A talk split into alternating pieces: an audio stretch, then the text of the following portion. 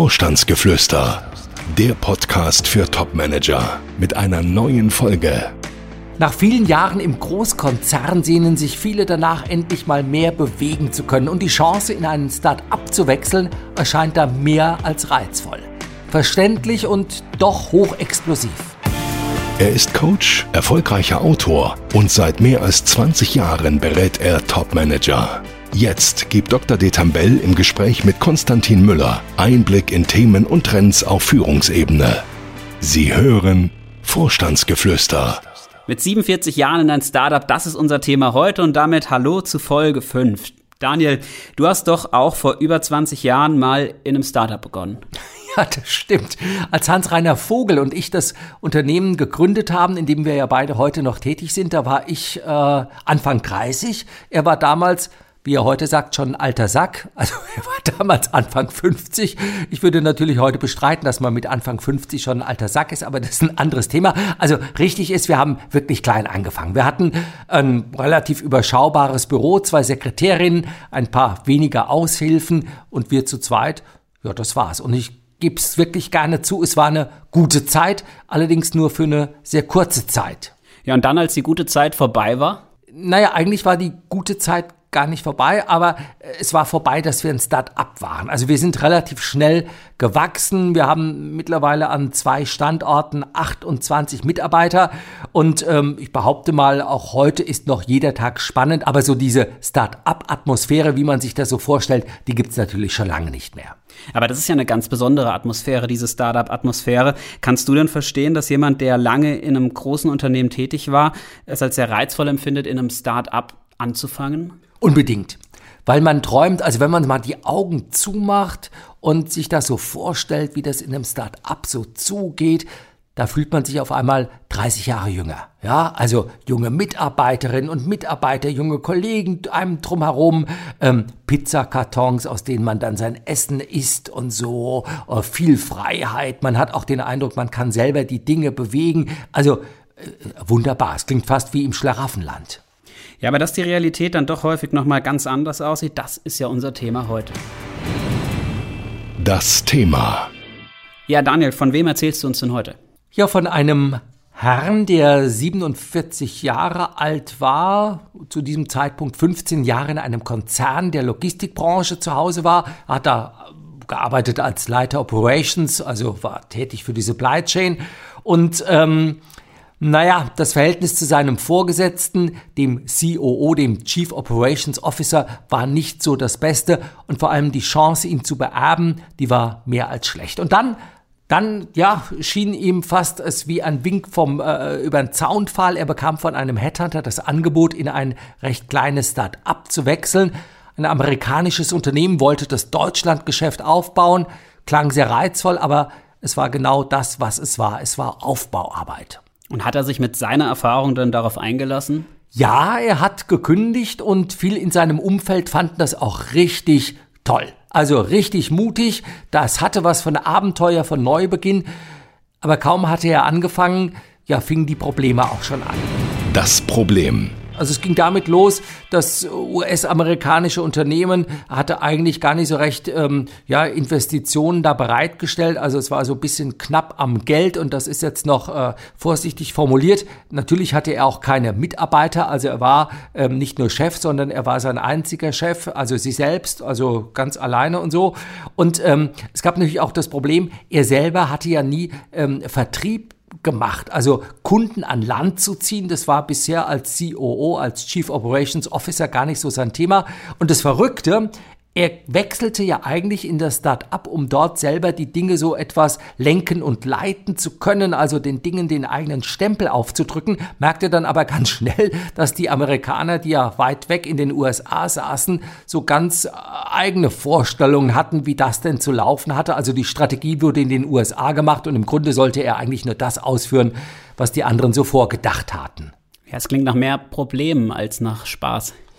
Ja, und ähm, die Probleme nahmen ja gar kein Ende. Also es gab auch dann Probleme mit dem Gehalt, denn er hatte eigentlich ein, also eigentlich im Vertrag las sich das wunderbar, ähm, tolles Gehaltspackage, zusammengesetzt aus fixem und variablen Anteil. Variabler Anteil, da wären noch mal mehr als 100 Prozent dazugekommen. Problem war nur, es wären dazu gekommen, wenn das Geschäft sich denn so entwickelt hätte, wie das mal in den kühnsten Träumen der Amerikaner äh, sich abgebildet hat. Aber davon war natürlich gar nicht die Rede. Also es war, kurzum, es war wirklich der Albtraum. Und was hat er dann gemacht?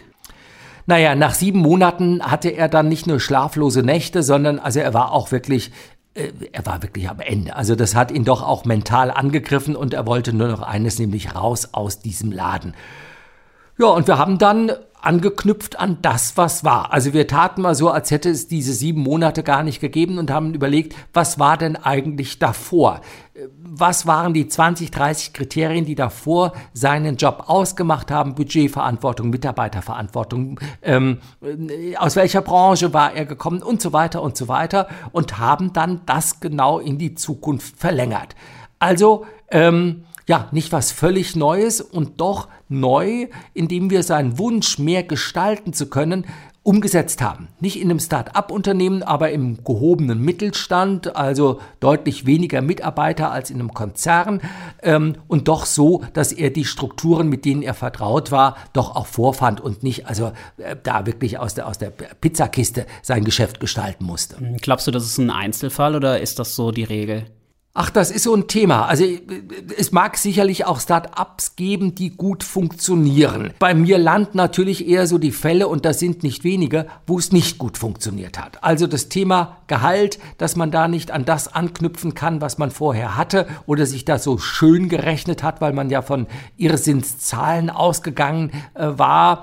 Diese Strukturprobleme, die man hat. Eben war man noch Manager mit einem ganzen Stall voller Mitarbeiter, die einem alles abgenommen hatten und auf einmal ja, muss man sich um alles selber kümmern, wenn der Drucker nicht funktioniert, ähm, wenn das Telefon nicht geht und so weiter. Man ist Mädchen für alles.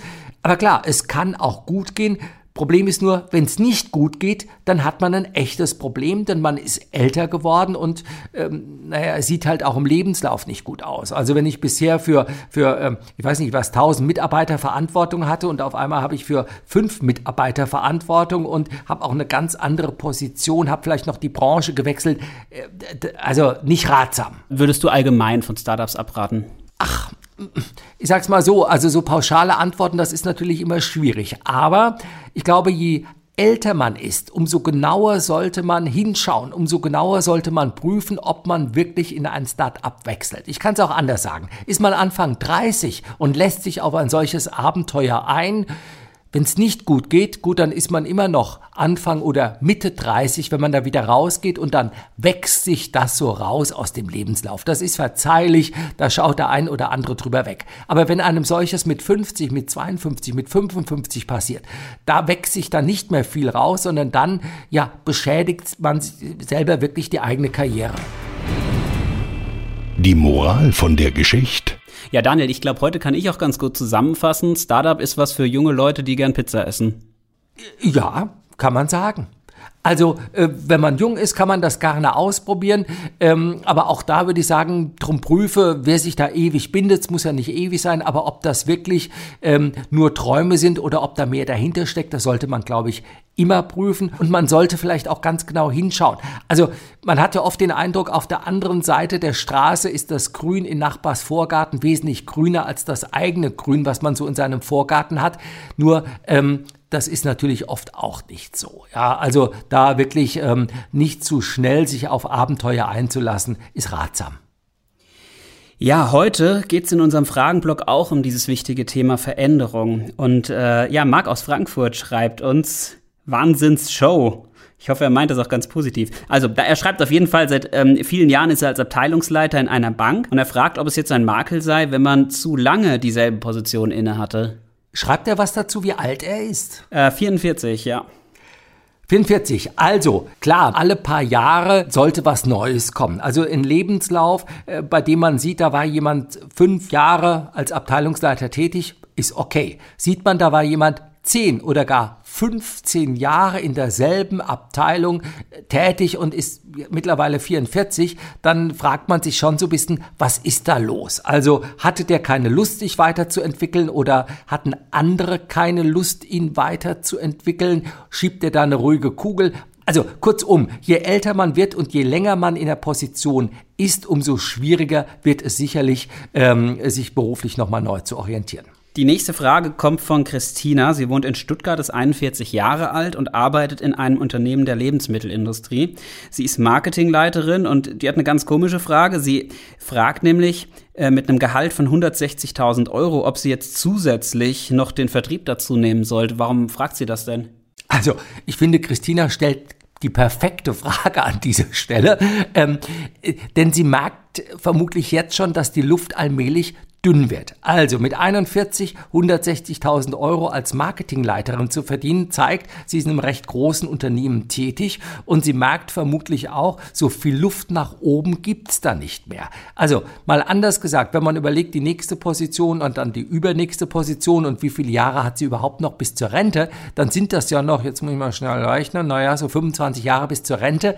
Das heißt, wenn sie jetzt schon 160.000 verdient, dann weiß sie, ähm, reines Marketing Marketing wird sie vermutlich nicht ins Rentenalter bringen, weil Unternehmen, bei dem man dann eine Marketingleiterin 250, 300, 400.000 Euro im Jahr nur fürs Marketing zahlt, gibt's eben nicht viel. Also daher ist die Frage, ob sie sich da nicht vertrieblich breiter aufstellen soll, Völlig richtig. Denn man muss sehen, ähm, wenn man mal so ein Unternehmen sich überhaupt anschaut, wie ist das aufgeteilt, dann haben wir da den CFO, wir haben den CTO vielleicht, wenn es produzierend ist, wir haben den CEO und so weiter. Und Vertrieb und Marketing ist gerade in mittelständischen Unternehmen dann oft in einer Hand. Und da kann man dann durchaus auch als ähm, Geschäftsführer Vertrieb Marketing seine 250, 300, 400.000 Euro verdienen. Aber es muss eben in einer Hand sein. Ist man nur aufs Marketing fixiert, wird die Luft sehr schnell sehr dünn. Also, Christina, jawohl, wenn Sie die Chance haben, bitte nehmen Sie Vertrieb noch dazu zum Marketing. Es wird Ihrer Karriere gut tun. Okay, also Christina hat damit dann die Möglichkeit, Marketing- und Vertriebsleiterin in einer Person zu sein. Ähm, die nächste Frage von Robert. Er ist 57 Jahre alt und hat vor sieben Jahren seine Festanstellung als kaufmännischer Geschäftsführer abgelegt und ist in die Beratung gegangen. Und jetzt fragt er, kann ich irgendwie wieder zurück? Gehen tut immer was, sagt man so leicht. Aber so leicht wird's dann natürlich nicht werden. Also er muss sicherlich damit rechnen, ähm, naja, dass ihm schon so ein paar Fragen da entgegenschlagen. Also zum einen wird man ihn fragen, warum will er denn zurück? Und man wird unterstellen, dass das vermutlich in der Beratung nicht so besonders gut läuft. Zum zweiten, kaufmännische Geschäftsführer ich sag's mal ganz flapsig, gibt es wirklich sehr, sehr viele. Also die Wettbewerbssituation ist brutal. Und warum sollte ein Unternehmen jemanden nehmen, der heute 57 ist, seit sieben Jahren ähm, freiberuflich als Berater tätig war und jetzt auf einmal wieder ins operative Angestelltenverhältnis zurück will? Da stellen sich viele Fragen, die man da beantworten muss. Zum Beispiel könnte eine Antwort sein, dass er doch nachweist, dass er durch diese Beratungstätigkeit ähm, ja seinen Erfahrungsschatz deutlich erweitert hat oder so etwas. Aber es muss erläutert werden. Also man kann wirklich sagen, wenn man lange Jahre in der Beratung tätig war und möchte dann wieder zurück, wird es schwierig. Wenn man dann auch noch auf die 60 zugeht, wird es doppelt schwer. So, Daniel, der Blick in meine Teetasse, die ist nämlich leer, zeigt mir, dass unsere Folge langsam gegen Ende geht. Um was geht's in unserer nächsten Folge? Naja, das nächste Mal wird es darum gehen, dass du wieder einen tollen Tee bekommst. Unser Team unterstützt uns ja hier sehr. Vielen Dank dafür. Und ähm, das nächste Mal geht es um Heinz Peter. Er war 48 Jahre alt, als man ihn zum Managing Director machte und nach Asien entsandte, um dort die Einheit zu leiten, der Tochtergesellschaft des Unternehmens. Jetzt endete sein Vertrag und im deutschen Headquarter, wie das eben dann so ist, fand man für ihn keine passenden Einsatzmöglichkeiten. Und was das für ihn bedeutete, man könnte auch sagen, ähm, was ihm da widerfuhr, denn man drangsalierte ihn wirklich, dass er das Unternehmen verließ und was wir dann gemeinsam miteinander erreichen konnten, ja, das wird dann nächste Woche das Thema bei uns sein. Ja, wenn Sie Fragen haben, dann können Sie uns auch gerne schreiben. Es können Fragen zum Thema Expat sein, Auslandseinsätze und wie komme ich wieder zurück, wie finde ich eine Anschlusstätigkeit in Deutschland. Aber es können auch andere Fragen sein. Also wenn Sie wechseln wollen oder müssen, melden Sie sich bei uns und vergessen Sie nicht, uns zu abonnieren. Dann sage ich vielen Dank, Daniel, und bis nächste Woche. Ich trinke jetzt erstmal einen Tee noch leer, sag aber auch schon mal vielen Dank fürs Zuhören, freue mich auf nächste Woche und bis dahin der Wunsch an alle, die uns jetzt zugehört haben, bleiben Sie reich an Erfolgen. Gibt es Fragen, die Dr. Detambell Ihnen beantworten kann? Schreiben Sie uns. Unsere E-Mail-Adresse podcast.vogel-detambell.de Folgen Sie uns und schalten Sie nächste Woche wieder ein. Vorstandsgeflüster